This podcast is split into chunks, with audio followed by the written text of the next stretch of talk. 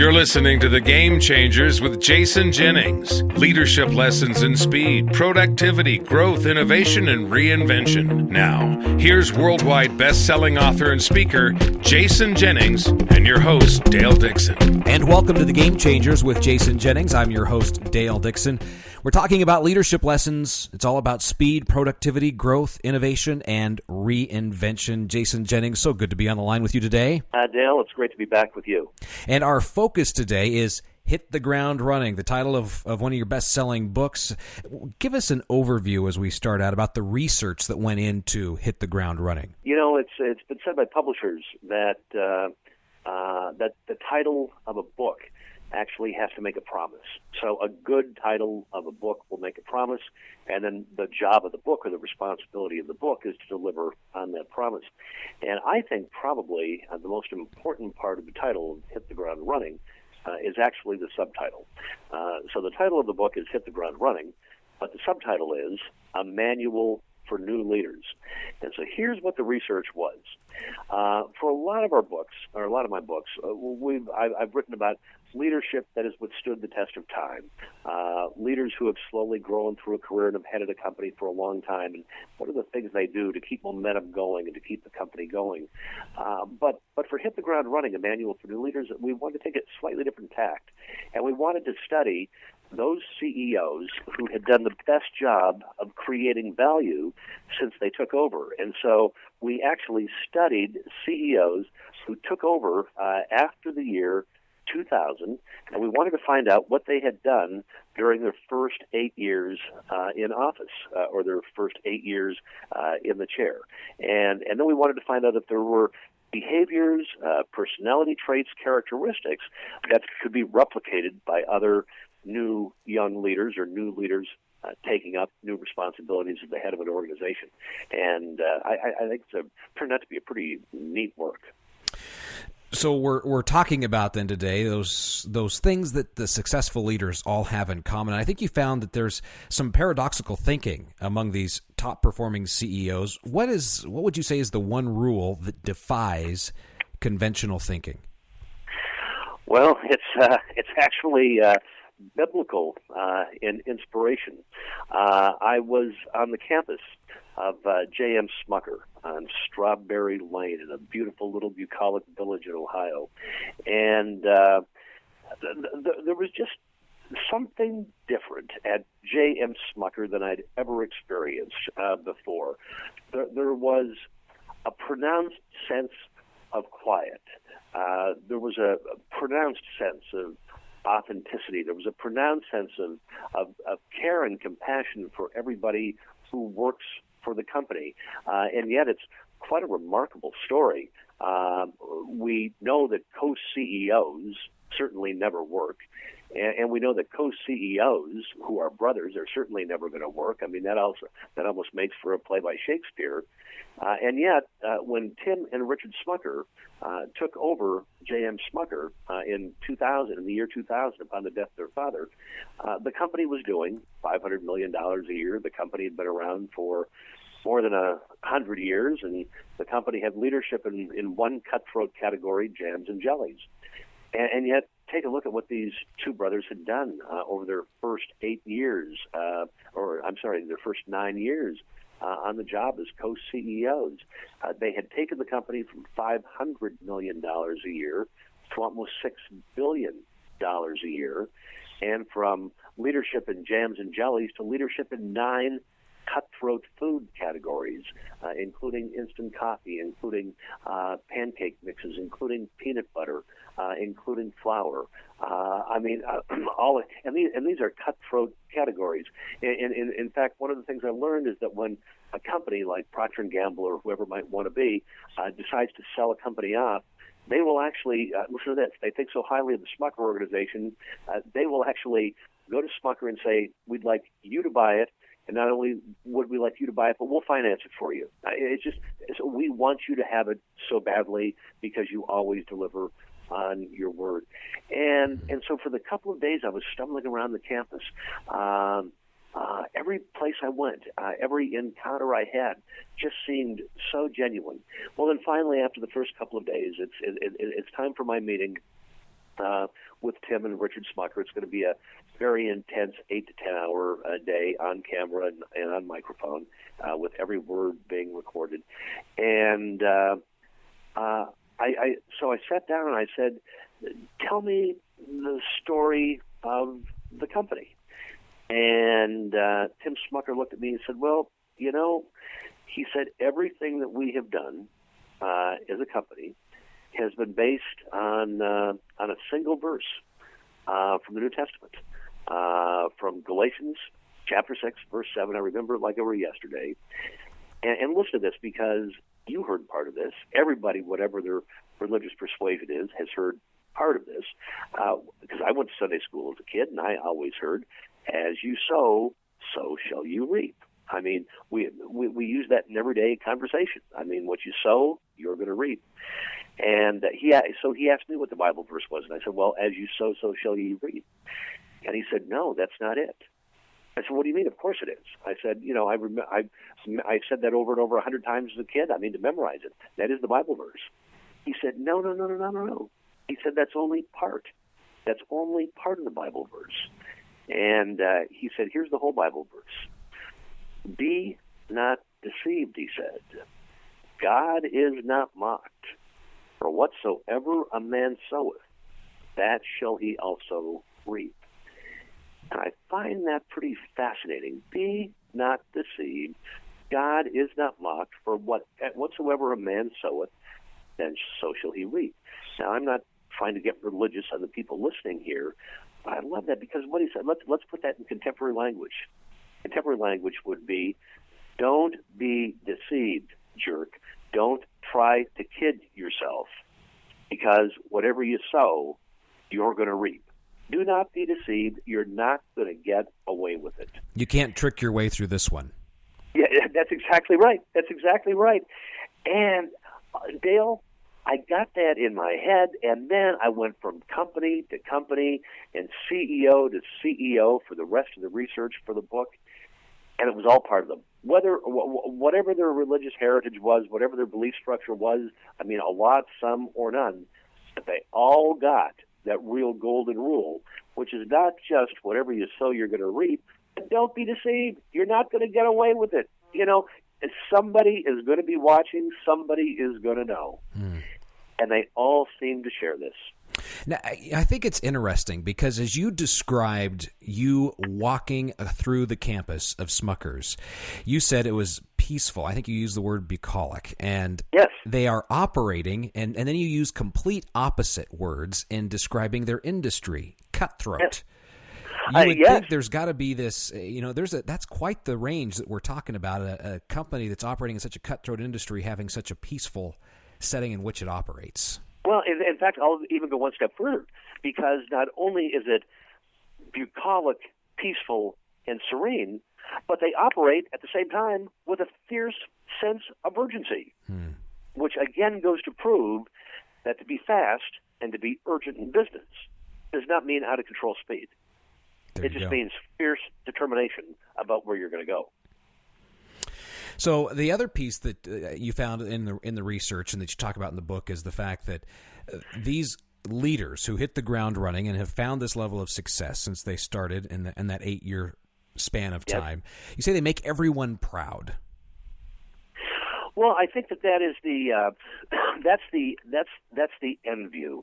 Uh, I, I I know that every time I I teach a group of of students, whether they're college students, um, uh, business school students, uh, or CEOs of companies, uh, one thing that I always do is I look out at the group and I say, how many of you at some point in your life have been part of a winning team? And almost every hand in the room goes up. And I walk around the room and I say, well, what, what, what was the winning team that you were on? And I remember just a couple of weeks ago, one captain of industry said, you know, he said, I was 12 years old. I was playing a little league. He said, we were a ragtag group of no talents. And he said, we had the most winning season in, in the little league. He, and I said, well, let me ask you a question. How'd that feel? And he said, that felt fantastic. I said, you still think on that? He said, I think about it a lot. And then I went up to um, a woman and I said, uh, were you ever part of a winning team? And she said, Yes. And I said, What was that? And she said, That was the swim team when I was in high school. And she said, We won a state championship. And I said, Well, what was that like? And she said, Most of those women are still my friends today. And I went up to another woman. I said, What about you? She said, I was. She said, I was part of a winning team selling Girl Scout cookies, and we sold more Girl Scout cookies than anybody in the state. And I said, What did that feel like? And she said, It felt fantastic. And just like the other woman, many of those women are still my friends today. And so I always ask people to reach back into their life sometime At some point in time when you had an opportunity to be part of a winning team and to really be proud, what did that feel like? And you see, it is the responsibility of the leader to make certain that everybody who works for the company has that same sense of being proud, of being prideful of where they work, of being on this incredible team. That takes some intention, though, when you think about creating wins inside well, of you your organization and, for everybody. Yeah, and well, we talked about that in a past episode. There you, there you go back to my favorite word, uh, intentional, intentional. You know, growth is intentional. I mean, speed is intentional. Innovation is intentional. Building a winning team is intentional. I mean, to the unpracticed, untrained eye, these things happen by magic at some companies, and some companies are luckier than others. Uh, however, there is no such thing as blind luck, unless I guess unless you're going to win the lottery. Uh, I mean, luck is when preparedness meets opportunity, and that's what these companies do all the time. They are prepared to meet opportunity. But you're right. Building an organization of people who are proud to be associated with the organization is intentional. It is intentional, and it is hard work. It's methodical. It's nonstop. It must become one of the values of the organization. And so, how now? How do you make people feel proud in an organization? Well, um, we we landed on in the research for the book that there are about three things there are about three things that new leaders have to do to get that ball rolling. And and the first one, I guess, is to truly buy into that golden rule. I mean, what you sow, you're going to reap, and you're not going to get away with anything less because somebody's going to be watching. So don't even kid yourself. The next thing that you have to do, that all of these new leaders did, is they systematically set out to gain belief. And you can only gain belief by making yourself vulnerable, which again flies in the face of conventional wisdom. The CEO is supposed to be hard charging. The CEO is supposed to have all the answers. The CEO is supposed to know what's right for the organization. You know, that's that's dinosaur thinking. And when you but, say gain belief, you're talking about earning is are you talking about earning the trust of those around them that people are going to believe in in the leader? Yeah, and there's only and there's only and we discovered there's only one way to do it. What all of these people did is no sooner were they named the CEO of the company than they began meeting with the top people within the organization one on one, one on one, saying, "Hi, I'm Jason Jennings. I, I just been named CEO.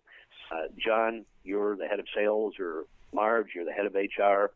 I wanted to get together with you and talk to you a little bit about uh, today, uh, about where we at, where you see the company being, where you see the company needs to be, and then as part of this conversation, you actually have to look at somebody. Today, all this is hard. You got to be able to look at somebody and say, you know what? I'm glad you're here. I want to do the right thing by this company.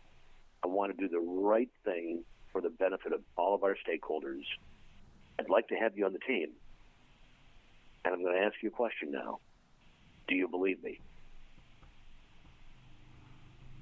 There's a magical moment. There's a magical moment when you ask someone, Do you believe me? One, you're making yourself vulnerable.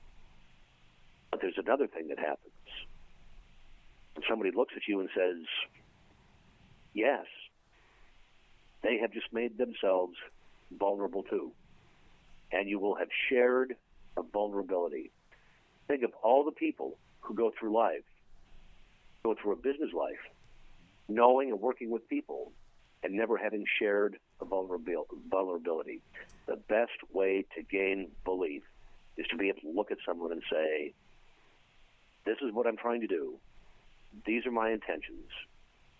This is how I see you fitting into this. I'd like to have you on board. And do you believe me? Hmm. And that also brings into play accountability no and kidding. commitment. No kidding. No kidding. No kidding. Because I remember that conversation we had, Jason, when you came in and you said you had the best interest of the company in heart at heart, and you asked if I believed you, and I said I believed you. Right. So now you're committed and accountable. That's exactly right. Now, so number one, it's uh, believe the golden rule. Wh- whatever your religious uh, heritage or background is, I mean, call it karma, if you will. Believe in the golden rule. Number two, gain belief of the people around you, and that will also then then that will cascade down throughout the organization. The next thing you have to do, and again, this flies in the face of conventional wisdom, Dale, but it's what these people did. These are the these are the new CEOs who created the greatest amount of economic value between the year 2000 and 2010. The third thing is this: you have to ask for help. And again, the only way to ask for help is a one-on-one meeting with these people, and you're saying, "Look, I am now the captain of this ship. I'm going to have to make a whole bunch of decisions about where we are, about where we're going, but I need the help of other people around me. Will you help me? Do you want to be part of this going forward? Will you help me? That is a tough one for leaders to do. Would you say that's oh, probably sure. of one of the toughest? Is. Of course it is. Asking somebody for their belief and then asking them for their help. I mean, those are two tough things. I mean, I know a lot of people who would have a lot of difficulty asking those things, but uh, uh, but it's it's just it, it, it's who the new leaders are. They're they're they're they're comfortable enough in their own skin that they're able to ask these questions. And the research from the book, through the book, and the process of writing it shows unequivocally that that is the case. You've got to be able to do those three things. Yeah, follow the golden rule. I think it's a no-brainer. Number two, you got to gain belief. I mean, how, I mean, why would you want to proceed to lead an organization if you didn't have to have the belief of the of, of the people around you? Hmm. So what better, what better way to know if you have their belief than to ask them, "Do you believe me?" And what better question to ask is, "Will you help me?"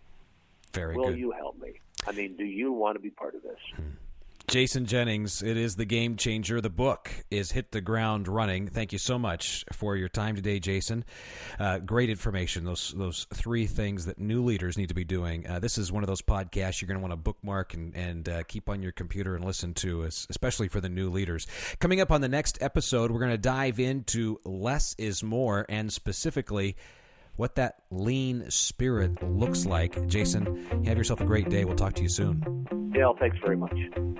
You've been listening to The Game Changers leadership lessons in speed, productivity, growth, innovation, and reinvention with business thought leader, best selling author, and keynote speaker, Jason Jennings. Read Jason's most recent New York Times bestseller, The Reinventors, and visit his website at jason jennings.com.